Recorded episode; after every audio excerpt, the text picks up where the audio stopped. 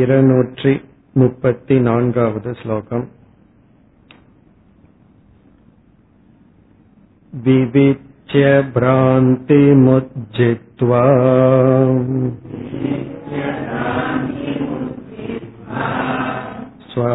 स्वमप्यगणयन् सदा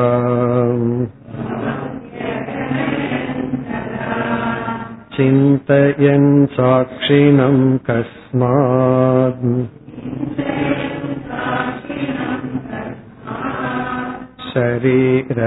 शरीरमनुसञ्जरे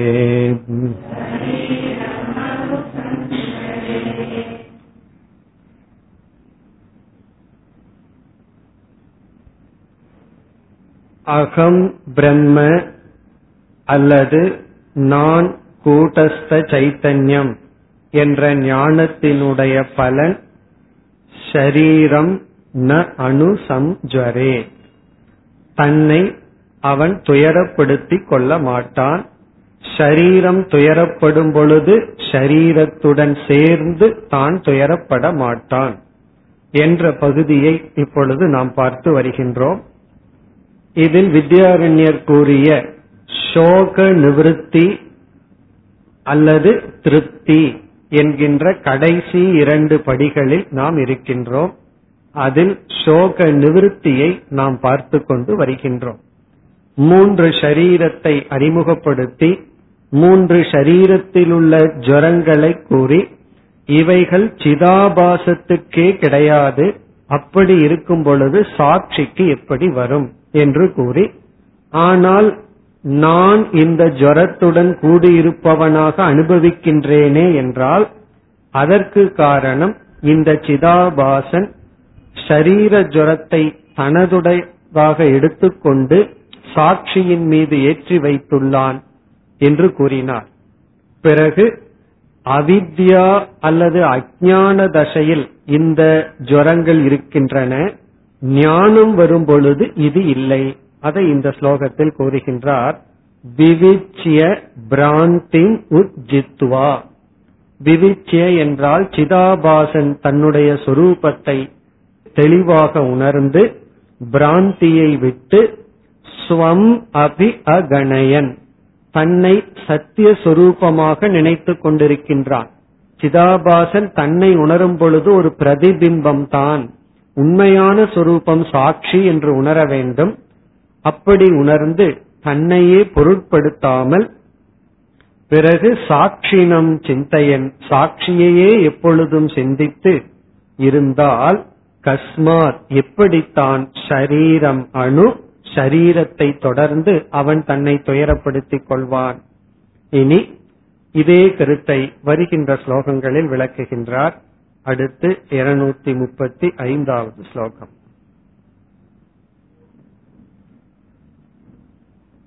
अयथा वस्तु सर्पाति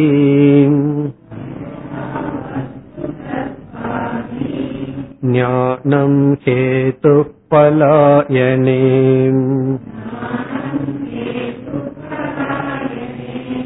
रज्जुज्ञाने हि धीध्वस्तौ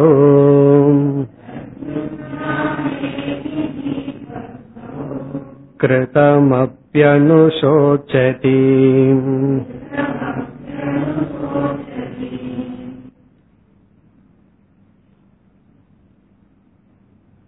இந்த ஸ்லோகத்தில் உதாகரணம் மூலம் சம்சார அபாவத்தை விளக்குகின்றார். ஞானம் வந்தவுடன் எப்படி சம்சாரம் சென்றுவிடும் என்பதை இங்கு விளக்குகின்றார். அதில் சம்சாரியாக இருந்ததை நினைத்து அவன் வெறுக்கப்படுவான் என்ற கருத்தை இங்கு குறிப்பிடுகின்றார். மேலும் விளக்கப் போகின்றார். ஸ்லோகத்திற்குள் சென்றால் அயதாவஸ்து சர்ப்பாதி. சர்ப்பம் எக்ஸெட்ரா இங்கு ஆதிபதத்தில் மற்ற அத்தியாசங்கள். இங்கு சர்ப்பம்னா எப்படிப்பட்ட சர்ப்பம்? கயிற்றில் பார்க்கப்படுகின்ற பாம்பு ஒரு தூணில் பார்க்கப்படுகின்ற திருடன் கிளிஞ்சலில் பார்க்கப்படுகின்ற வெள்ளி. இங்கு வந்து சர்ப்பம் திருடன் போன்றவைகள் அத்தியாசங்கள். இது வந்து அயதா வஸ்து யதா வஸ்து என்றால் இப்ப வந்து திருடனிடத்தில் திருடனை பார்த்தா யதா வஸ்து பாம்பில் பாம்பை பார்த்தால் யதா வஸ்து அயதா வஸ்துன்னு அங்கு இல்லாததில் நாம் பார்க்கின்றோம். அயதா வஸ்துன்னு இல்லாத சர்பாதி அங்கு உண்மையில் பாம்பு திருடன் போன்றவர்கள் இல்லை. இருந்தாலும் அதை நாம் பார்க்கின்றோம். ஆகவே அயதா வஸ்து என்பது சர்ப்பத்துக்கு அடைமொழி. எப்படிப்பட்ட பாம்பு? உண்மையற்ற பொய்யான மித்யாவான பாம்பு போன்றவைகள் அதை பற்றிய ஞானம். ஞானம் என்றால் மனதில் தோன்றும் விருத்தி. இங்க வந்து ஞானம்னா சரியான அறிவு என்று பொருள் அல்ல விருத்தி எண்ணம். அயதா வஸ்து சர்ப்பாதி ஞானம் என்றால் பொய்யான பாம்பு முதலிய முதலிய எண்ணமானது ஹேதுகு பலாயனே. பலாயனேன ஓடுவதற்கு ஹேது காரணம். பயந்து ஓடுவதற்கு இவைகள் காரணம். எது காரணம்? பொய்யான சர்ப்பம் முதலியவைகள். ஒரு தூணை பார்த்து நம்ம வந்து திருடன்னு நினைச்ச உடனே பயந்து கொண்டு ஓடுகின்றோம். பாம்பை பார்த்து பயந்து ஓடுகின்றோம். அல்லது கிளிஞ்சலை பார்த்து வெள்ளின்னு நினைச்சு அதை நாடி ஓடுகின்றோம். எப்படியோ ஓட்டம் தான் அங்கு நடக்கின்றது. ஒன்னா வெள்ளிய நோக்கி ஓடுறோம் அல்லது பாம்பை கண்டு பயந்து ஓடுகின்றோம். இப்படி பலாயனே பயந்து ஓடுவதற்கு காரணம் என்ன? அயதாவஸ்து ஞானம் பொய்யான பாம்பு முதலிய ஞானம். பிறகு ரஜ்ஜு ஞானே ரஜ்ஜு ஞானே உண்மையான அந்த கயிற்றை பற்றிய ஞானம் வந்தவுடன் அந்த ஞானத்தினுடைய இம்மீடியட் விளைவு என்ன? உடனே என்ன ஏற்படுகிறது? அதை குறிப்பிடுகின்றார். அஹிதி துவஸ்தௌ. அஹி என்றால் பாம்பு தி என்றால் எண்ணம் துவஸ்தி என்றால் நாசம். அஹி தி துவஸ்தௌ என்றால் அஹி பாம்பு தி எண்ணம் பாம்பை பற்றிய எண்ணமானது துவஸ்தவ் என்றால் நாசம் அடையும் பொழுது. அப்படின்னு என்ன சென்று விடுகிறது? பாம்புங்கிற எண்ணமானது சென்று விடுகிறது. எப்பொழுது? ரஜ்ஜு ஞானே சதி. கயிற்றை பற்றிய ஞானம் ஏற்பட்டவுடன் பாம்பை பற்றிய எண்ணமானது சென்று விடும் பொழுது. பிறகு என்ன நடக்கின்றதாம்? கிருதம் அபி அனுசோச்சதி. கிருதம் அபி என்றால் நடந்ததை நினைத்து. நடந்ததை நினைத்துனா இங்க என்ன நடந்ததுன்னா அது பாம்பு என்று நினைத்து பயந்து ஓடினான் அல்லவா அதை நினைத்து. பயந்தது பயந்து ஓடியது அது மட்டுமல்லாமல் நாலு பேர்த்துக்கு எச்சரிக்கை வேற விடுப்பான். அங்கெல்லாம் போயிடாத பாம்பு இருக்கும் கடிச்சிருன்னு சொல்லி ஒரு குருவா இருந்து நாலு பேர்த்துக்கு உதவி செய்யணும்னு எச்சரிக்கை எல்லாம் விடுவானே இதெல்லாம். கிருதம் அபி. பாம்புன்னு நினைச்சிட்டு இவன் என்னென்ன பண்ணானோ அதெல்லாம் நினைத்து அனுசோச்சதி. அவன் வந்து வெட்கப்படுகின்றான் துயரப்படுகின்றான். தன்னையே நினைச்சு சலிச்சுக்கிறான். போயும் போய் இல்லாத பாம்பை பார்த்தா நான் இப்படி ஓடினேன் இப்படி எச்சரிக்கை விட்டேன் இப்படி பயந்தேன். இங்க அனுசோச்சதைனா துயரப்படுகிறான்னு பொருள் அல்ல வெட்கப்படுகின்றான். அப்படி ஏன் நான் செய்தேன்? இல்லாததை நினைச்சு நான் துயரப்பட்டு விட்டேன். இது வந்து எக்ஸாம்பிள் இதே போலதான் சிதாபாசன் விஷயத்திலும். அவன் வந்து சரீரத்தினுடைய ஜுரத்தை எல்லாம் தன்னுடைய ஜுரம்னு எடுத்துக்கொண்டு பிறகு ஞானம் வந்தவுடன் நான் ஜுரத்துக்கு அப்பாற்பட்ட பூர்ணமான சாட்சின்னு தெரிந்ததற்கு பிறகு யாருடையோ ஜுரத்தை என்னுடையதாக நினைத்து கொண்டேனே என்று சம்சார தசையில் இருந்ததை நினைத்து அவன் வெட்கப்படுகின்றான். அல்லது அவன் துயரப்படுகின்றான். இங்க துயரம்னா சம்சாரம் அல்ல. அதை நினைச்சு அவனுக்கு வந்து சங்கோச்சமாக இருக்கின்றது. இந்த பாம்பு விஷயத்துல அப்படித்தான். நம்ம வெட்கப்படுவோம். சில சமயங்கள்ல வந்து இந்த பொய்யான பாம்பு ரப்பர் பாம்பை காட்டி யாராவது விளையாடி நமக்கு பயப்படுத்திட்டு அதுக்கப்புறம் ஒரு வெர்க்கம் வருதல்ல. இதற்கு நான் பயந்து விட்டேன். சில குழந்தைங்க இந்த மாதிரி பண்ணும். நம்ம வெட்கப்படுத்தும். அப்போ வந்து அதுக்கு ஒரு ஒரே சந்தோஷமா இருக்கும். பொய்யானதை காட்டி பயமுறுத்தி விட்டேன்னு சொல்லி. அதைத்தான் இங்கு குறிப்பிடுகிறார். கிருதம் அபி அனுசோச்சதே. இது உண்மை என்று நினைத்து என்னென்னலாம் செய்தானோ அதை நினைத்து இவன் வெட்கப்படுகின்றான். இப்ப இதே கருத்தை ஒரு சில ஸ்லோகங்களில் மீண்டும் விளக்கி பிறகு நிதித்தியாசனம் என்ற சாதனையை கூறப் போகின்றார் இதே கருத்து அடுத்த ஸ்லோகத்தில். नित्याभियोगदोषस्य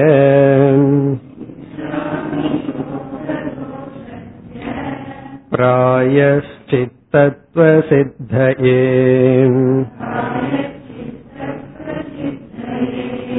क्षमापयन्निवात्मानम्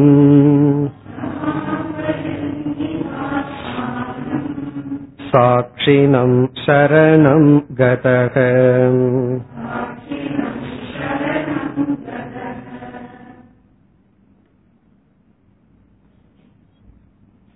இங்கு மீண்டும் ஒருவன் ஒரு தவறை செய்கின்றான் அந்த தவறை செய்ததற்கு பிறகு நான் தவறு செய்து விட்டேன் என்ற ஞானம் ஏற்படுகின்றது பிறகு அந்த தவறை நினைத்து அவன் வருந்துகின்றான் அது சொல்லப்படுகின்றது.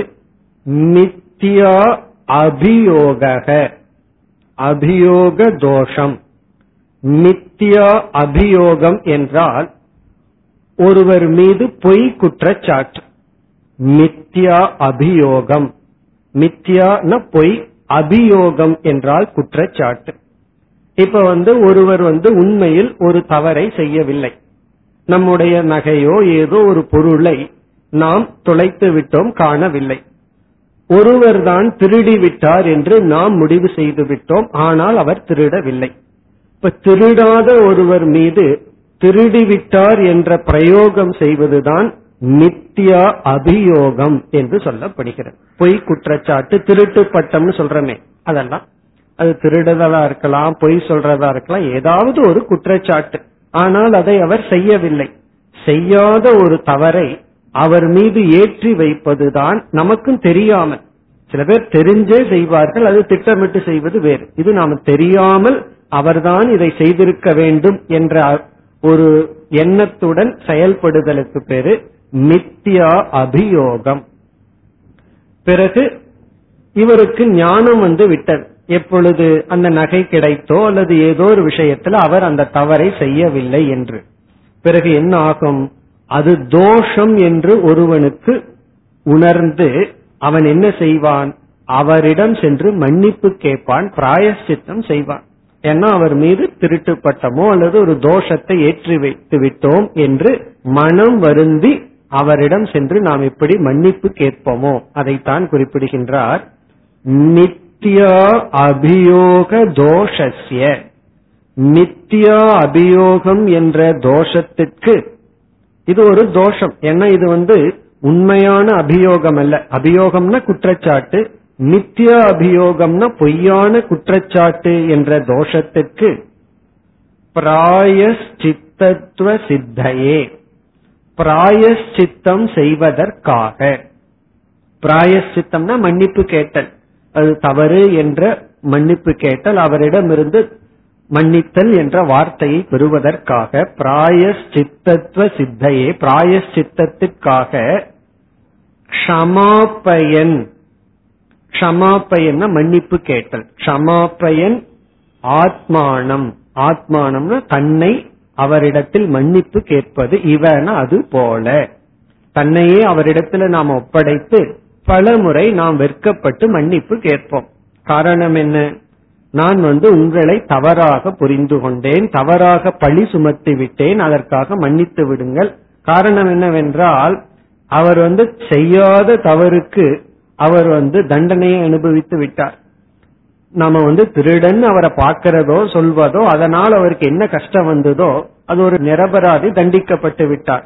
ஆகவே அந்த ஒரு பாபத்துக்காக பிராயசித்தம் செய்வதற்காக க்ஷமாபயன் அவரிடம் நாம் வந்து சரணடைவோம் மன்னிப்பு கேட்போம். க்ஷமாப்பயன் இவ இவன் அது போல இங்கு வந்து யார் இருக்கின்றார்கள்? சாட்சி இருக்கின்றார். பிறகு சிதாபாசன் இருக்கின்றான். சிதாபாசன் செய்த தவறு என்னவென்றால் சாட்சியிடம் இல்லாத குணங்களை எல்லாம் சாட்சியிடம் ஏற்றி வைத்து விட்டான். இதுதான் சிதாபாசன் செய்யற தப்பு. இப்ப சிதாபாசன் வந்து சாட்சியிடம் இல்லாத சம்சாரத்தை சாட்சியிடம் ஏற்றி வைத்து பிறகு ஞானம் வந்தவுடன் என்ன செய்கின்றானாம்? சாட்சினம் சரணம் கதக. சாட்சியிடம் சரணடைகின்றான். சாட்சியிடம் சென்று இவன் சரணடைகின்றான். யார்? சிதாபாசன். நீ வந்து தூய்மையானவன். ஆனால் அது தெரியாமல் உன்னிடம் என்னென்ன தோஷம் இருக்கோ அனைத்து தோஷத்தையும் நான் ஏற்றி வைத்து விட்டேன். இவன் ஏற்றி வச்ச பெரிய இரண்டு தோஷம் என்னவென்றால் கர்த்திருத்துவ போக்திருத்துவ தோஷம். நீ வந்து அகர்த்தாவா இருக்க? சாட்சியா இருக்க? அது தெரியாம நீ கர்த்தான்னு உன்னை நான் நினைத்து விட்டேன். நீ வந்து அபோக்தாவாக இருக்கின்றாய். எந்த சம்சாரத்தையும் அனுபவிப்பதில்லை. இருந்தாலும் உன்னை நான் போக்தா என்று நான் நினைத்து உன் மீது ஏற்றி வைத்து விட்டேன் என்று சாட்சினம் கதக. இப்ப தன்னை ஆத்மானம்னா இந்த இடத்துல சிதாபாசன் வந்து தன்னை சாட்சியிடம் சரணடைய வைக்கின்றான். எப்படி மித்யா அபியோகம் செய்தவன் பிராயசித்தத்துக்காக மன்னிப்பு கேட்டு தன்னை அவனிடத்தில் சரணடைய வைக்கின்றானோ அல்லது தானே அவனிடத்தில் சரணடைகின்றானோ அதுபோல இந்த சிதாபாசன் சாட்சியிடம் தன்னை விட்டு விடுகின்றான் சரணடைகின்றான். எதற்கு நான் பெரிய தோஷம் செய்து விட்டான் இந்த சிதாபாசன்? தூய்மையான சாட்சியிடம் என்னென்ன விதமான ஆரோப்பம் இருக்கோ அனைத்தையும் செய்து விட்டான்.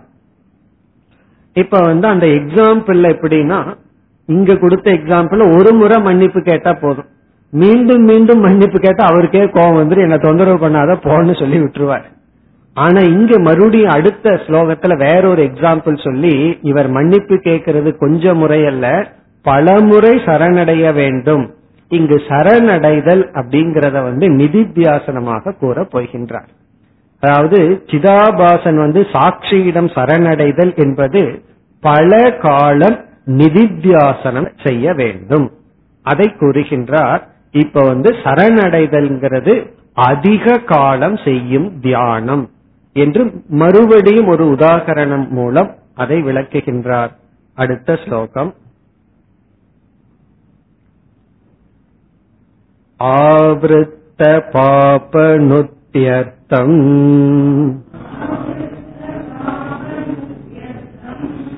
स्नानाद्या वर्त्यते यथा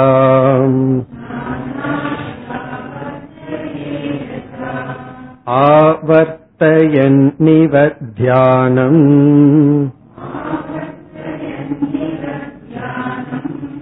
सदा साक्षिपरायणः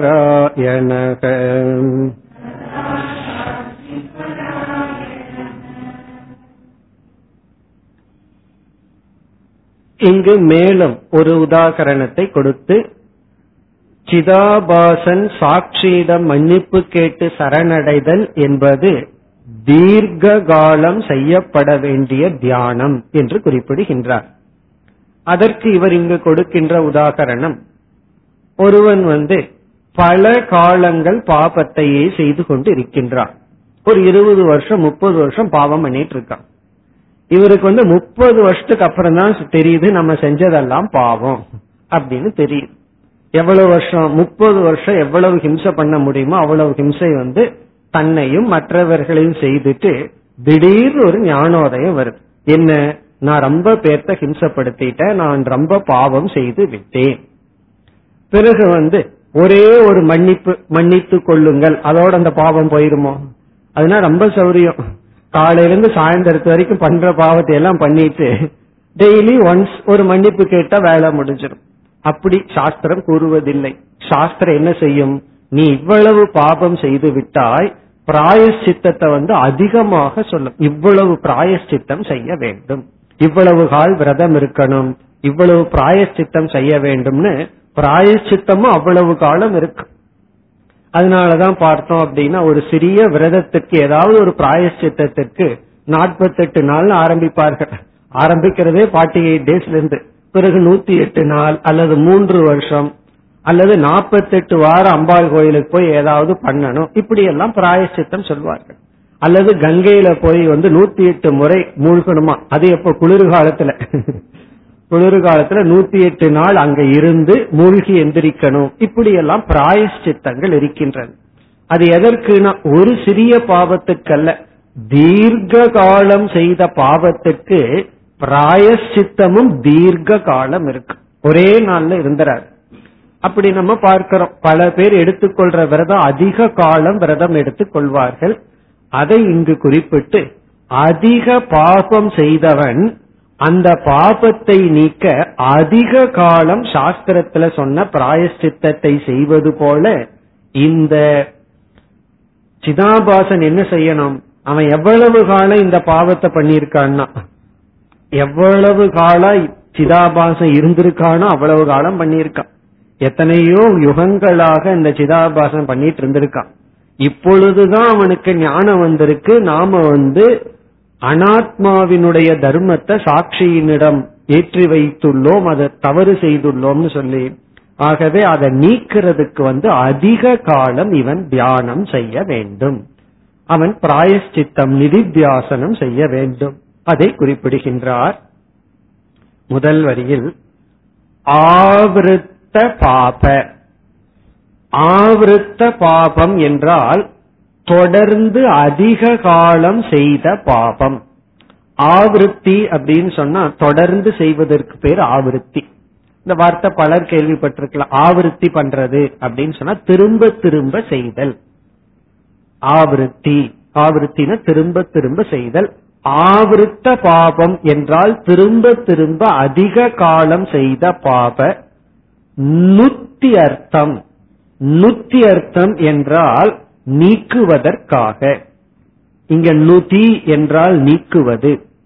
நுதி என்றால் நீக்குவது. நுத்தி அர்த்தம் நம்ம இதை பிரிக்கும் போது பாப நுதி என்றல்ல ஆவிருத்த பாப நுத்தியர்த்தம். தொடர்ந்து அதிக காலம் செய்யப்பட்ட பாபத்தை நீக்குவதற்காக ஸ்நானாதி பிராயசித்தத்தை சொல்றார். ஸ்நானம் முதலியன. ஸ்நானம் அப்படின்னா இந்த இடத்துல ஹோலி ரிவர் அதாவது வந்து கங்கை ஸ்நானம் யமுனா ஸ்நானம் போன்ற ஸ்நானங்கள். நம்ம டெய்லியும் குளிக்கிற பாத் இங்க குறிப்பிடப்படவில்லை. நம்ம வந்து ஒரு புண்ணிய ஸ்தலத்திற்கு சென்று அங்க இருக்கின்ற புண்ணிய நதியில் ஸ்நானம் செய்த சில விரதங்கள் இருந்து சில பூஜைகள் செய்து சில மந்திரங்கள் ஜபித்து ஸ்நானம் செய்தல். அது ஒரு முறைன்னு சொல்ல மாட்டார்கள். ஒரு முறை மூழ்கி எழுந்தா போதும்னு சொல்ல மாட்டார்கள். என்ன இவன் செஞ்ச பாவத்துக்கு எவ்வளவு முறை மூழ்கி எழுகணும் உண்மையில மூழ்கணும் எழுந்திருக்க கூடாது. அப்பதான் பாவம் எல்லாம் போகும். அப்படி என்ன செய்யப்படுகிறதுனா ஸ்நானாதி ஆவர்த்தியதே. ஆவர்த்தியதேனா திரும்ப திரும்ப அவன் செய்வான். திரும்ப திரும்ப ஸ்நானம் ஜபம் பூஜை முதலிய பிராயச்சித்தமானது அவனால் செய்யப்படுவது எதா போல செய்யப்படுவது போல. அதனாலதான் சில பிராயச்சித்தம் அதிக காலம் இருக்கும். அதெல்லாம் நம்ம வந்து புராண கதைகள்ல பார்க்கலாம். ஏதாவது ஒரு தவறு செய்து விட்டால் பாபம் செய்து விட்டால் அந்த பாபத்தை போக்குவதற்கு பல காலம் தவம் செய்ய வேண்டும். வால்மீகியினுடைய வாழ்க்கையில பார்த்தாலும் ஒரு காலத்துல வந்து வர ரிஷிகளினிடம் இருக்கின்ற பொருள்களை எல்லாம் அபகரித்து கொண்டு கொள்ளைக்காரனாக இருந்தாராம். பிறகு அவர் வந்து தன் தவறை உணர்ந்து எவ்வளவு காலம் தவம் செய்தார் அதிக காலம் தவம் செய்து உடல்ல வந்து மண் புற்றே வந்து விட்டது. அதனாலதான் அவருக்கு வால்மீகின்னு பேர். ஒரே நாள்ல வந்து அந்த பாவத்தை அவர் நீக்கவில்லை. அதிக காலம் தவத்தில் ஈடுபட்டு பிறகு ஒரு ரிஷியாக மாறினார் மகானாக மாறினார். அப்படி ஆவிருத்த பாபத்தை நீக்குவதற்கு ஸ்நானம் போன்ற எத்தனையோ விதமான பிராயஷ்சித்தங்கள் ஆவர்த்தியதேன மீண்டும் மீண்டும் செய்யப்படுவது எப்படி சொல்லப்பட்டுள்ளதோ அதுபோல ஆவர்த்தையன் இவ அது போல ஆவர்த்தையன தொடர்ந்து செய்ய வேண்டும். எது? தியானம். தியானத்தை இந்த சிதாபாசன் தொடர்ந்து செய்ய வேண்டும். இங்க சிதாபாசன் என்ன பாவம் பண்ணியிருக்கான்? சரீரத்தில் இருக்கின்ற அனைத்து ஜுரங்களையும் சாட்சியிடம் ஆரோப்பம் செய்துள்ளான். மித்யா அபியோகம் செய்துள்ளான். பொய் குற்றச்சாட்டை செய்துள்ளான். அதனால யாராவது நம்ம கிட்ட பொய் சொன்னா கோச்சு கூட காரணம் என்ன? நம்மளே பொய் தானே சொல்லி பண்ணிட்டு இருக்கோம். என்ன பெரிய பொய் பண்ணிட்டு இருக்கோம்? அனாத்மாவினுடைய தர்மத்தை எல்லாம் பொய்யாக சாட்சியிடம் நம்ம பண்ணிட்டு இருக்கோம் அப்படி இருக்கும்போது யாராவது நம்ம கிட்ட பொய் சொன்னா சில பேர் சொல்லுவாரு எனக்கு பொய் சொன்னா மட்டும் கோபம் வந்துடும் சொல்லுவாங்க ஆனா இவர் பல பொய் சொல்லிட்டு வந்திருப்பார். ஆபீஸ்ல எல்லா பொய்யும் சொல்லிட்டு வீட்டுக்கு வந்து இவரிடத்துல ஒரு பொய் சொன்னா கோபம் வந்துருமா? அப்படி ஆனால் இவள் என்ன செய்ய வேண்டும்? யார்? இந்த சிதாபாசன்.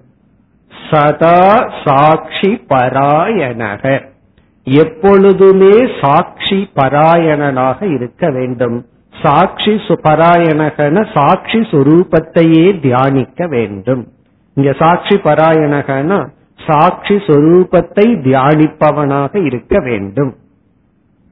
அது ஒரு க்ஷணம் தியானித்தால் போதாது. ஆவர்த்தையன் இவ. அதை போல எப்படி வந்து பாபம் செய்தவர்கள் பிராயஷ்சித்தத்திற்கு அதிக காலம் தொடர்ந்து செய்கிறார்களோ அதுபோல சாட்சி சொரூபத்தை இவன் தொடர்ந்து சிந்திக்க வேண்டும்.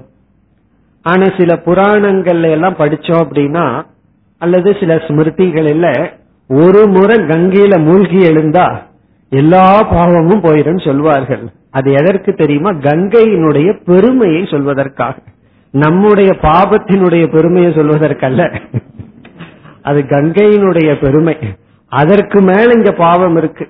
ஏதோ சின்ன பாவம் பண்ணிருந்தா என்ன ஒரு முறை மூழ்கி எந்திரிச்சா போயிடலாம். ஆனா இவர் பண்ணியிருக்கிற பாவம் இருக்கே. அது கங்கையினுடைய பெருமையை வந்து சிறுமைப்படுத்தாம இருந்தா சரி. அப்படி இவர் பாவம் பண்ணியிருக்கார். ஆனாலும் வந்து சாஸ்திரத்துல மிகைப்படுத்தி சொல்வதுங்கிறது ஒரு இயற்கை. கங்கையில ஒரு முறை மூழ்கி எழுந்தா எல்லா பாவம் போகுங்கிறது ஆனா சாஸ்திரத்துல கங்கை போன்ற நதிகள்ல அதிக காலம் நம்ம வந்து ஸ்நானம் போன்றவைகள் செய்ய வேண்டும். இங்க ஸ்நானம் மட்டுமல்ல இது போன்ற எத்தனையோ பிராயஷ்சித்தங்கள் இருக்கு. அப்படி பிராயஷ்சித்தம் செய்ய வேண்டும். இப்ப கர்நாடகால ஒரு இடத்துல வந்து இந்த தர்மஸ்தலால வந்து உணவு கொடுக்கிறார்கள் அந்த கதையை படிச்சு பார்த்தா அதுவும் பிராயஷ்சித்தம் சொல்வார்கள். ஏதோ அரசன் வந்து ஒரு தவறு செய்து விட்டானா அதற்கு பிராயஷ்சித்தமா இன்னும் நடந்து கொண்டிருக்கின்றது அன்னதானம் அப்படின்னு சொல்வார்கள். அப்படி பல இடங்கள்ல அன்னதானமோ சில பேர் வந்து ஒரு தவறு செய்திருப்பார்கள். ஜெனரேஷன் ஜெனரேஷனோ அதுக்கு பிராயஷ்சித்தமா ஏதோ ஒரு நல்ல காரியம் நடந்து கொண்டு இருக்கு அப்படி எப்படி பிராயஷ்சித்தம் ஆவர்த்தனம் ஆகின்றதோ அதுபோல சாட்சியினுடைய சொரூபத்தை ஆவருத்தி செய்ய வேண்டும். யார்? சிதாபாசன். அப்படி ஆவருத்தி செய்யும் பொழுது அவன் தன்னுடைய பொய்யான பெருமைகளை எல்லாம் தியாகம் செய்ய வேண்டும்.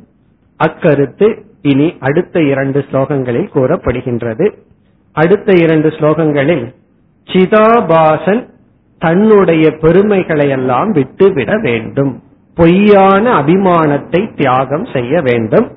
தியாகம் செய்வான். தன்னுடைய உண்மையை தெரிந்து விட்டால் அதையெல்லாம் அவன் விட்டு விடுவான் என்று சொல்லப்படுகிறது.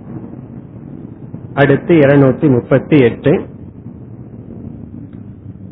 உபஸ்த குஷ்டி நீதேஷ்யாம்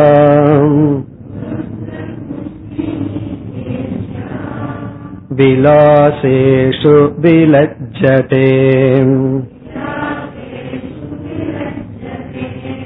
जानदोऽग्रे तथा भासक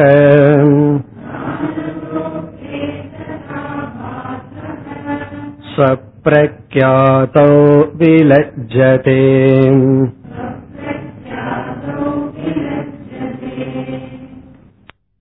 தன்னை பற்றி பெருமையை கூறிக்கொள்ள வெறுக்கப்படுவான் யார் முன் சாட்சி முன் சாட்சியினுடைய இருப்பிடத்தில் சாட்சி யார் என்று கண்டுகொண்டதற்கு பிறகு அவன் தன்னுடைய பெருமைகள் நான் இருக்கின்றேன் நான் தான் என்றெல்லாம் தன்னை பற்றி அனைத்து பெருமைகளையும் நினைக்கவோ பேசிக்கொள்ளவோ அவன் வெட்கப்படுவான். அப்படின்னு அதனுடைய அர்த்தம் என்ன? சாட்சியின் முன் தன்னுடைய அனைத்து விபூதிகளும் இல்லாமல் சென்று விடும் சர்வே விசேஷாக நிர்விசேஷாகான்னு சொல்வார். விசேஷம்னு சொன்னா தன்னுடைய அனைத்து பெருமைகளும் நிர்விசேஷமாக மாறிவிடும். அதற்கு பிறகு கர்வமோ அபிமானமோ எதுவுமே இருக்காது. அதுதான் சொல்லப்படுகின்றது. இதனுடைய சாரம் என்னவென்றால் சிதாபாசன் அகங்காரம் மமகாரம் அனைத்தையும் துறந்து விடுவான். சாட்சி இல்லாத வரைக்கும் தான் ஒரு அகங்காரம் மமகாரம் எல்லாம் இருக்கும். சில பேர் அத்வைதிகளை பார்த்து என்ன தோஷம் சொல்வார்கள்னா உனக்கு எவ்வளவு கர்வம் இருந்தா நீயும் பகவானும் ஒன்று என்று சொல்வாய் அப்படின்னு சொல்வார்கள். அதுக்கு அத்வைதி கொடுக்கிற பதில் நீ என்னை விட கர்வத்துடன் கூடியவன். அதனாலதான் பகவானுக்கு நிகரா நான் இருக்கின்றேன்னு நீ சொல்றேன் ஏன்னா பகவானும் இருக்கார் நானும் இருக்கேன்னு சொல்றேன் நாம் என்ன சொல்றோம்? பகவான் ஒருவர் தான் இருக்கின்றார். இறை தத்துவம் ஒண்ணுதான் இருக்கு நான்கிறது இல்லை அதற்குள்ள வந்து லயமாகி விடுகின்றதுன்னு நம்ம சொல்றோம்.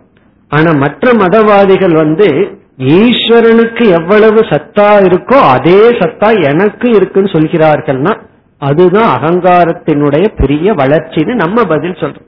நாம வந்து நான் ஒருத்தர் இருக்கேன் பகவான் ஒருத்தர் இருக்கா ரெண்டு பேரும் ஒண்ணுன்னு சொல்லல. நானும் பகவான் ஒண்ணுன்னு சொல்றதில் நான்கிறது ஒண்ணு இல்ல இருக்கிறதே பிரம்மன் தான் அப்படி இங்கு சிதாபாசன் வந்து நான் அப்படிங்கிற ஒரு பெருமையை சாட்சியிடம் சென்று பார்க்கும் பொழுது இழந்து விடுவான். சாட்சியிடம் போய் நான் இருக்கிறேன்னு அவனால சொல்ல முடியாது. ஏன்னா இவ்வளவு காலம் சாட்சி தெரியாம நான் இருக்கின்றேன். அகம் அஸ்மி அகம் பாமி நான் இருக்கின்றேன் விளங்குகின்றேன் உலகத்தை விளக்குகின்றேன். இப்படியெல்லாம் சொல்லிட்டு இருந்தான். பிறகு தான் போய் இருக்கிறது சாட்சி சைத்தன்யம் தான் உண்மைன்னு தெரிந்தவுடன் சாட்சியிடம் போய் நிற்கும் பொழுது அவன் தன்னுடைய பெருமை எதுவும் கூற முடியாது. அதுதான் இங்கு சொல்லப்படுகிறது. இதுவும் ஒரு உதாகரணம் மூலம் வித்யாரண்யர் விளக்குகின்றார். உபஸ்த குஷ்டினி வேஷ்யா. வேஷ்யா என்றால் விலைமகள் அதாவது ஷரீரத்தை விற்பவள். உபஸ்த குஷ்டினி என்றால் நோய்வாய்ப்பட்டவள். உடலில் சிறங்கு போன்ற நோய் உடைய வேஷ்யா. விலாசேசு விலஜதே விலஜதே என்றால் வெட்கப்படுவாள் விலாசேஷு என்றால் செயல்பட. அவள் செயல்பட எப்படி வெட்கப்படுவாளோ தன்னுடைய இந்த நோயை அறிந்தவன் முன் தான் நிற்பதற்கும் செயல்படுவதற்கும் எப்படி வெட்கப்படுவாளோ இரண்டாவது வரியில் ததா. அதுபோல ஆபாசக. ஆபாசமானது. முதல் வரியில முதல் சொல் ஜானதக அக்ரே. அக்ரேன முன்னாடி ஜானதகன அறிந்தவன் முன். எப்படி ஒரு வேஷ்யா தன்னிடத்தில் இருக்கின்ற நோயை அறிந்தவன் முன் செயல்பட வெட்கப்படுவானோ ததா அதுபோல ஆபாசமானது மீண்டும் ஜானதக அக்ரேவை எடுத்துக்கொள்ள வேண்டும். இங்கு அக்ரே என்றால் சாட்சி சாட்சியின் முன். சாட்சியின் முன்னாடி என்ன செய்கின்றான்? பிரக்யாதோ விலஜதே ஸ்வப்பிரக்யாதின தன்னுடைய பெருமையை பேசிக் கொள்வதற்கு விலஜதே வெற்கப்படுகின்றான் யார்? ஆபாசக.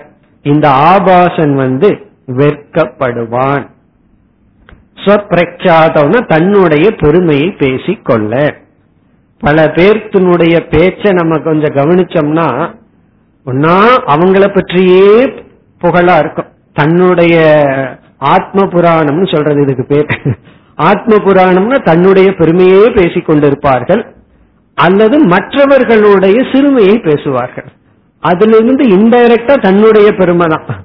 மற்றவங்க எல்லாம் சரியில்லை மற்றவங்களுக்கு அது தெரியல இது தெரியலேன்னு மற்றவர்களுடைய குறை அந்த மற்றவங்களுடைய குறையில தன்னுடைய பெருமை மறைந்திருக்கு அல்லது தன்னுடைய பெருமை. அதனாலதான் சொல்வார் ரெண்டு பேர் பேசிக் கொண்டிருந்தார்களாம் ஒரு ஒரு மணி நேரம் தன்னை பத்தியே அவர்கிட்ட பேசினாராம். பிறகு அவர்கிட்ட சொன்னாராம் இவ்வளவு நேரம் நானே என்ன பத்தி உங்ககிட்ட பேசிட்டேன். இனிமேல் நீங்க என்ன பத்தி பேசுங்கன்னு சொன்னாராம். அப்படின்னு என்ன தன்னை பத்தி தான் பேசிக்கணும். தன்னுடைய பெருமை தான். அதுதான் இங்க வந்து சொப்பிரக்யாதின்னு சொல்றது. சொப்பிரக்யாதின்னா தன்னுடைய பெருமை தன்னை பற்றியே பேசி கொண்டிருத்தல் அதனால நம்ம பார்த்தோம்னா ரெண்டு பேர் கல்யாண வீட்டுல பேசிக்கொண்டு இருப்பார்கள். ரெண்டு பேரும் அவங்கள பத்தியே பேசிட்டு இருப்பாங்க. கேட்கறது யாருன்னே தெரியாது. இவங்க இவங்கள பத்தி பேசிக் கொண்டிருப்பார்கள் அவர்கள் அவர்களை பற்றி பேசிக் கொண்டிருப்பார்கள் கேட்கறதுக்கு ஆளே இருக்காது. பேச்சு தான் நடக்கும். இதுதான் சொப்பிரக்யாதின்னு சொல்றது. எல்லாம் தன்னுடைய கியாதி கியாதினா புகழ். தன்னுடைய புகழை பற்றியே பேசிக் கொண்டிருப்பார்கள் இப்ப இங்க வந்து சிதாபாசன் சாட்சியின் முன் சொப்பிரக்கியாதோ விலஜதே. தன்னுடைய பெருமையை பற்றி பேச வெட்கப்படுவான். இவ்விதம் சிதாபாசன் வந்து தியானம் செய்கின்ற காலத்துல வந்து மானித்துவம் தம்பித்துவம் போன்ற அனைத்தையும் விட்டு விட வேண்டும். இனி அடுத்த ஸ்லோகத்தில் சிதாபாசன் எப்பொழுது சரீரத்திலிருந்து தான் வேறு என்று விலகி புரிந்து கொண்டானோ மீண்டும் அந்த சரீரத்தில் அவன் அபிமானம் வைக்க மாட்டான் என்று கூறுகின்றார்.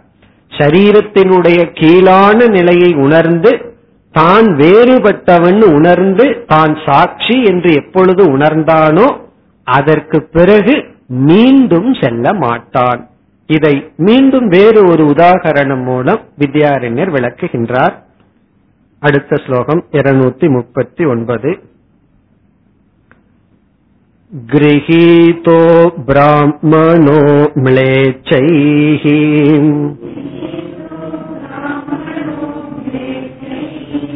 प्रायश्चित्तम् चरन् पुनः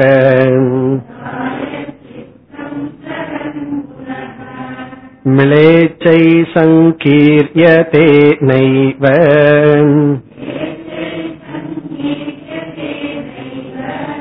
तथा भासशरीरकैः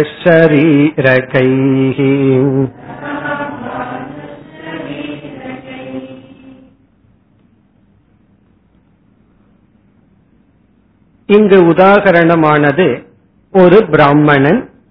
இங்கு பிராமணன் என்றால் ஒழுக்கமாக நேர்மையாக தூய்மையாக வாழ்ந்து கொண்டு இருப்பவன் அதாவது உடலில் மனதில் சொல்லில் அனைத்திலும் தூய்மையாக இருப்பவன். சில திருடர்களினால் பிடிக்கப்பட்டு விட்டான். அவன் வந்து சில திருடர்களோ சில கீழானவர்கள் அவனை பிடித்து சிறைப்படுத்தி விட்டார்கள். இப்போ பிராமணக கிரகீதக. கிரகீதகன பலவந்தமாக ஒரு பிராமணன் பிடிபட்டு விட்டான். யாரிடத்தில் மிளேச்சைகி. மிளேச்சக என்றால் திருடர்கள் வஞ்சகர்கள். அவனை ஏதோ ஒரு காரணத்துல பிடித்து வைத்து விட்டார்கள். பிடிச்சு அவனை வச்சிருந்து சிறைப்படுத்தின காலத்துல அவனுக்கு வந்து வேளா வேலைக்கு தூய்மையான உணவு சமைச்சு கொடுத்துட்டு அல்லது நீ ஸ்நானம் பண்ணுன்னு சொல்லி சொல்வார்களான்னா கிடையாது. அவனால் அதற்கு பிறகு ஒரு ஆச்சாரமும் செய்ய முடியாது. அவர்களுடைய சிறைக்கு கீழ் அவன் இருக்கின்றான். அப்பொழுது அவன் தன்னை தூய்மைப்படுத்தி கொள்ள முடியாது பூஜை செய்ய முடியாது ஜபம் செய்ய முடியாது எந்த காரியமும் செய்யாமல் மிளேச்சர்களினுடைய திருடர்களினுடைய பிடியில் இருக்கின்றான். பிறகு புண்ணிய வசத்துல எப்படியோ அவர்களிடமிருந்து தப்பித்து வந்து விடுகின்றான். வந்தவன் என்ன செய்வான்? பிராயஷ்சித்தம் சரண். பிராயச்சித்தத்தை அவன் மேற்கொள்வான்.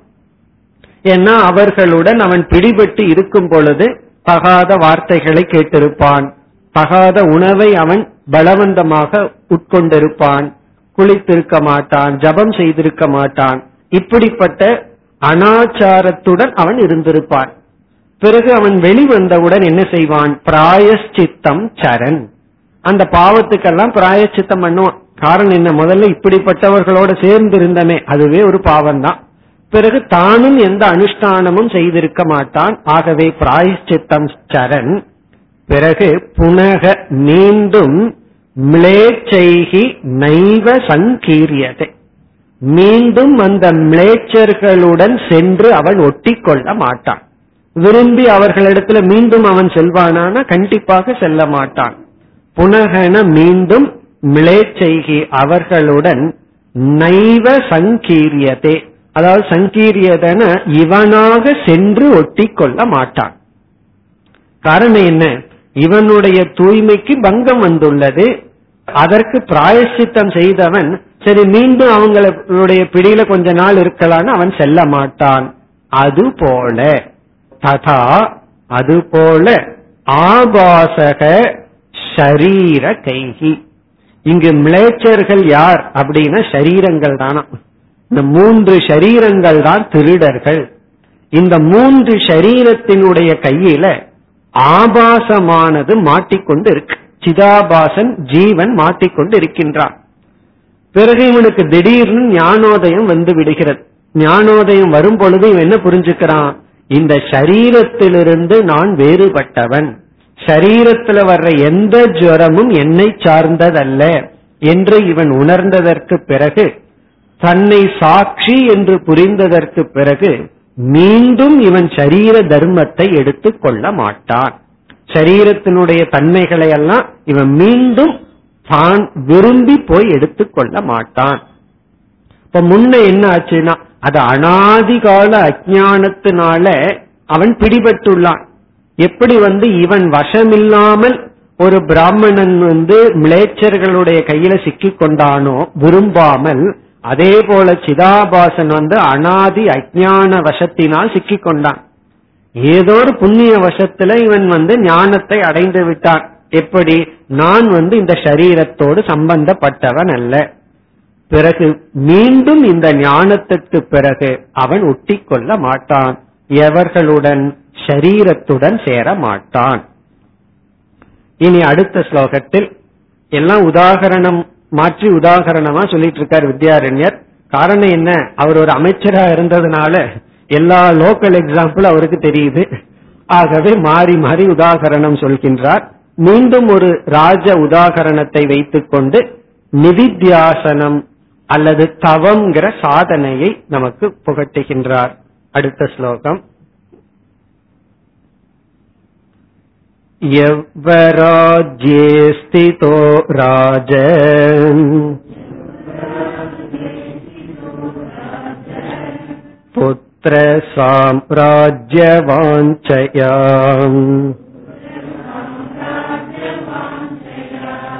राजानुकारी भवति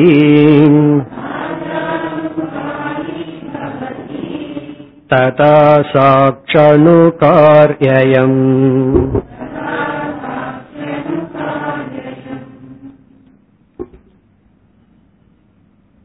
இங்கு என்ன உதாகரணம் என்றால் ஒரு இளவரசன் இருக்கின்றான் அவன் ராஜாவாகுவதற்கு இன்னும் தகுதியாகவில்லை இளமையில் இருக்கின்றான் ஆனால் அவனுக்குத்தான் அடுத்த பட்டாபிஷேகம் அடுத்த ராஜா அவனுக்குத்தான் இருக்கின்றது அதனாலதான் யார் அடுத்த ராஜா ஆக போகிறார்களோ அவர்களுக்கு தான் இளவரசங்கிற பட்டத்தை கொடுப்பார்கள்.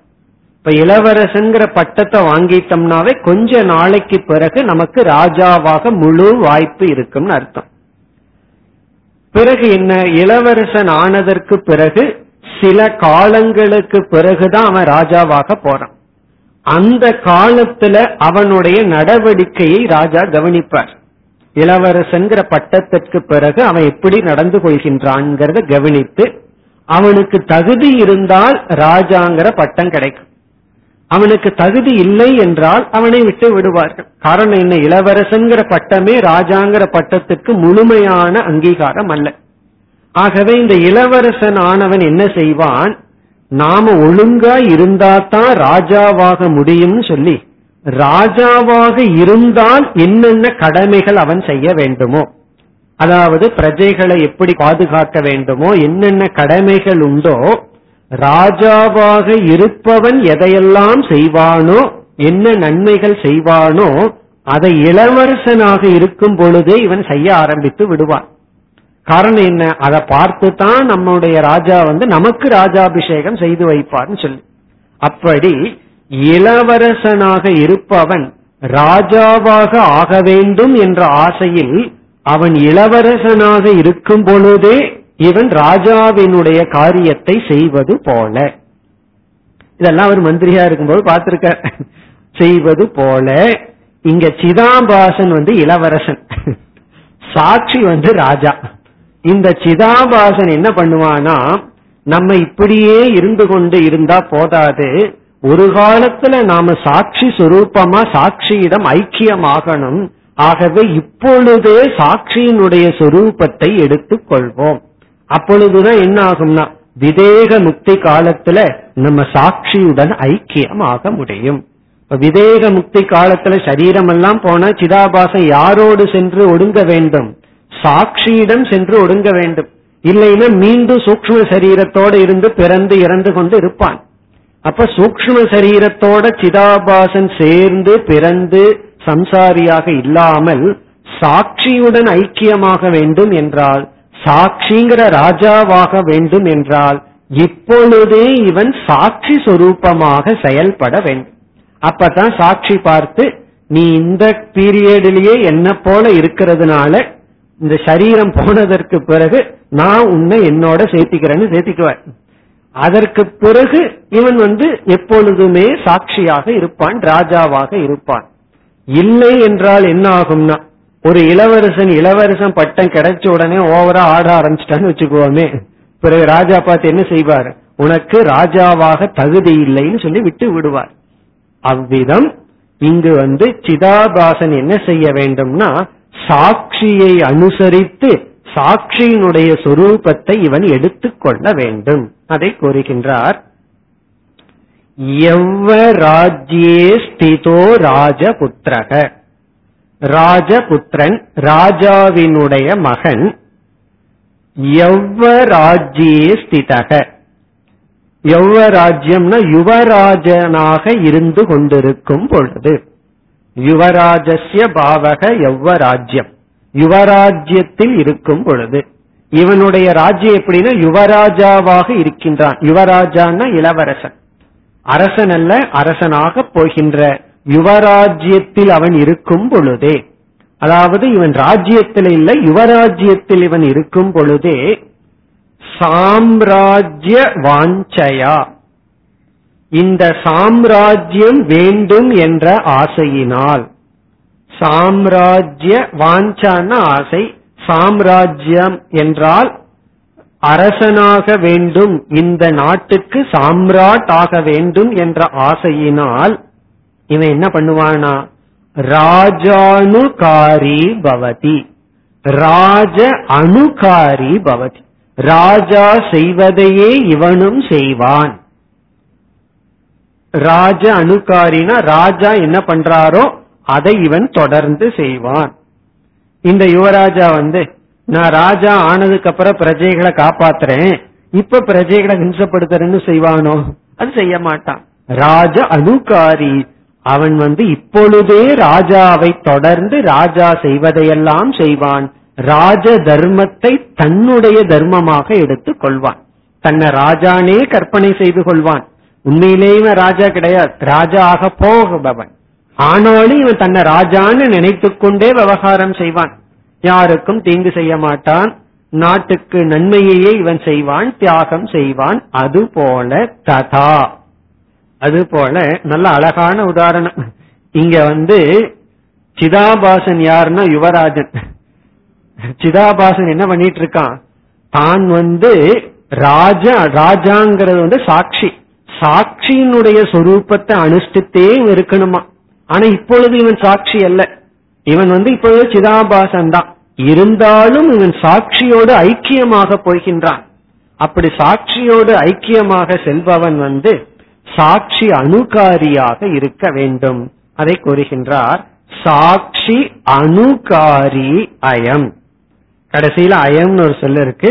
அந்த அயம்ங்கிற சொல் வந்து சிதாபாசக. அயம் சிதாபாசக. இந்த சிதாபாசன் ததா அவ்விதம் சாட்சி அணுகாரி பவதி. சாட்சி அணுகாரியாக இருப்பான். இங்கு சாட்சி அணுகாரின்னு என்ன அர்த்தம்? சாட்சியினுடைய சொரூபத்தை அனுஷ்டித்து இவன் இருப்பான். அப்படின்னா சாட்சியினுடைய சொரூபத்தை எல்லாம் தன்னுடைய சொரூபமாக கூறிக்கொண்டு இருப்பான் சாட்சியினுடைய செயலை தன்னுடைய செயல். சாட்சியினுடைய செயல் என்னன்னா சாட்சியா இருக்கிறதா அதே போல சிதாபாசனம் வந்து நான் கர்த்தா அல்ல போக்தாவல்ல. இந்த சரீரம் செயல்படும் பொழுதும் சரீரம் சுகதுக்கத்தை அனுபவிக்கும் பொழுதும் நான் அனுபவிப்பதில்லை என்றெல்லாம் சொல்லிக் கொண்டு இருப்பான் அசங்கனாக ஜீவன் முக்தனாக இவன் இருப்பான். இப்படியே இவர் வந்து உதாரணத்துல பல கருத்தை சொல்லிக் கொண்டு வர்றார். திடீர்னு நமக்கு சந்தேகம் வந்து விடலாம். யார் சொன்னா சிதாபாசன் வந்து சாட்சியாகவே ஆகிவிடுவான்னு சொல்லி. இதற்கு என்ன பிரமாணம் என்ற சந்தேகம் வரும்பொழுது உடனே ஸ்ருதி பிரமாணத்திற்கு வருகின்றார். உபனிஷத்தை கோட் பண்ணி உபனிஷத்தில் இவ்விதம் கூறி உள்ளது இந்த சிதாபாசன் ஞானம் அடைந்து விவேக முக்தி காலத்தில் அவன் சாட்சி சொரூபமாகவே இருப்பான் என்று உபனிஷத் பிரமாணத்தை அடுத்த ஸ்லோகத்தில் குறிப்பிடுகின்றார். இருநூற்றி நாற்பத்தி ஒன்று. यो ब्रह्मवेत ब्रह्मैव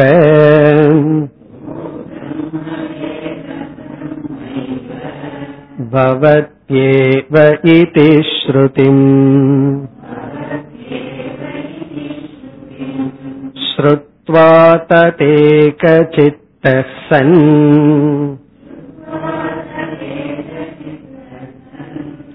ब्रह्म वेति न चेतरत्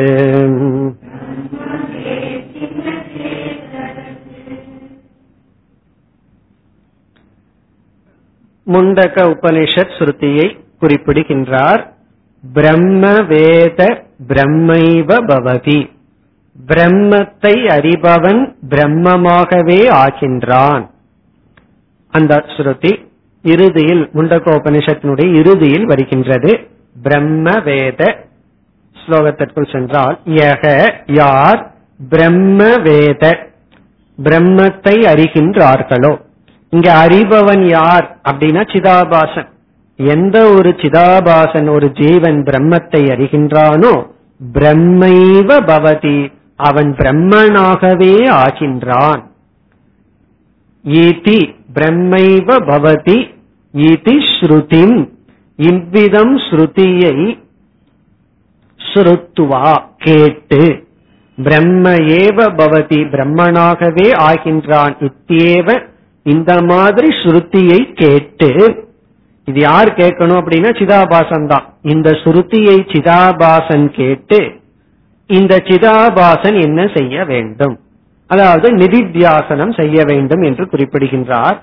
ததேக சித்தகசன் ததேக சித்தகசன் என்றால் சிதாபாசனுடைய மனதில் அந்த சாட்சியையே நினைத்து கொண்டு தன்னுடைய சொரூபமாக ஏக சித்தகன அந்த ஒன்றையே ததேகன அந்த சாட்சியை பிரம்மத்தையே தனது சொரூபமாக தியானித்து கொண்டு அந்த சாட்சியையே தன்னுடைய சொரூபமாக தியானித்துக் கொண்டு பிரம்ம வேத்தி பிரம்மத்தை அறிகின்றான். யார்? இந்த சிதாபாசன். இங்க வந்து ஸ்ருதி கொட்டேஷனும் கொடுத்துட்டார். அதே சமயத்துல இந்த சிதாபாசன் வந்து சாட்சியினுடைய சொரூபத்தையே சிந்திக்க வேண்டும்.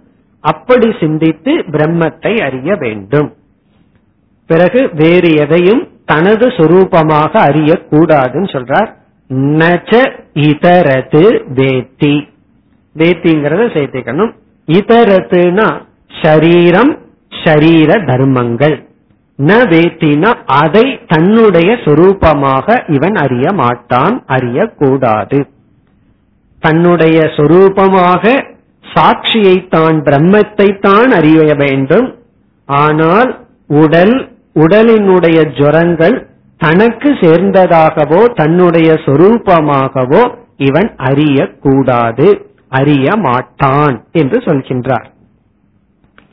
இப்படி சொன்னவுடன் நமக்கு ஒரு பெரிய சந்தேகம் வரலாம். அந்த சந்தேகத்தை அடுத்த இரண்டு ஸ்லோகங்களில் நீக்குகின்றார். அந்த சந்தேகத்தை இப்பொழுது நாம் பார்ப்போம். ஸ்லோகத்தை பிறகு பார்ப்போம். இப்ப சந்தேகம் என்னவென்றால் சிதாபாசன் வந்து தான் சாட்சி என்று நினைத்து கொண்டு இறுதி காலத்தில் சாட்சியினுடன் ஐக்கியம் ஆகும் பொழுது சிதாபாசனே இல்லாமல் போகி விடுகின்றான் அப்பொழுது மோக்ஷம் என்றால் ஸ்வநாசம். தானே இல்லாமல் போவதுதான் மோக்ஷமா அப்படிங்கிற ஒரு சந்தேகம். வேதாந்தத்தில் இது ஒரு முக்கியமா விசாரம் செய்யப்பட்ட ஒரு டாபிக் மோக்ஷக ஸ்வநாசகவா. தன்னையே அழித்து கொள்வதுதான் மோட்சமா?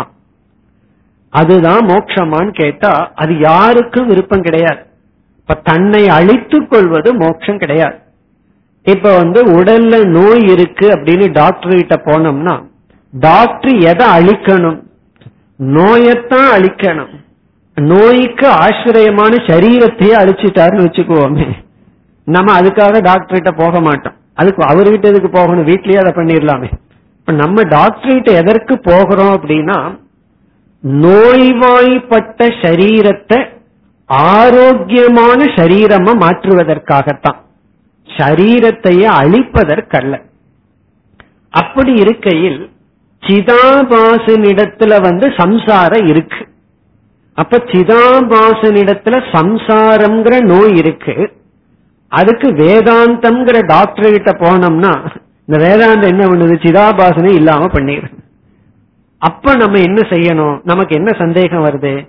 சிதாபாசனிடத்தில் இருக்கிற சம்சாரத்தை தானே நீக்கணும். சிதாபாசத்தையே எப்படி அழிக்க முடியும்? இப்படி ஒரு சந்தேகம் வருது. அதனாலதான் பல பேர்த்துக்கு வேதாந்தத்துக்குள்ள வர்றதுக்கு பயம். காரணம் சொன்னாச பிரசங்க நானே இல்லாம போயிருவனே. இப்ப நான் இருந்து பிறகு என்ன ஆகணும்? எனக்கு சம்சாரம் இருக்கக்கூடாது. இப்படி ஒரு சந்தேகம் வரும் பொழுது இதற்கு வந்து வித்யாரண்யர் பதில் சொல்றார். இப்ப வித்யாரண்யருடைய பதில் வந்து சிதாபாசன் உண்மையில் அழிவதில்லை உண்மையிலேயே நீ அப்படிங்கறது சாட்சி தான் சிதாபாசன நீனு நினைச்சிட்டதுதான் தவறுன்னு சொல்லி இதற்கு சரியான பதில் கர்மகாண்டத்திலிருந்து ஒரு உதாகரணத்தை எடுத்து பதில் கூறுகின்றார். அதை நாம் அடுத்த வகுப்பில் பார்ப்போம். ॐ पूर्णमधपूर्णमिधम् पूर्णापूर्णमुदच्छते पूर्णस्य पूर्णमादाय पूर्णमेवावशिष्यते ॐ शान्ति शान्ति शान्तिः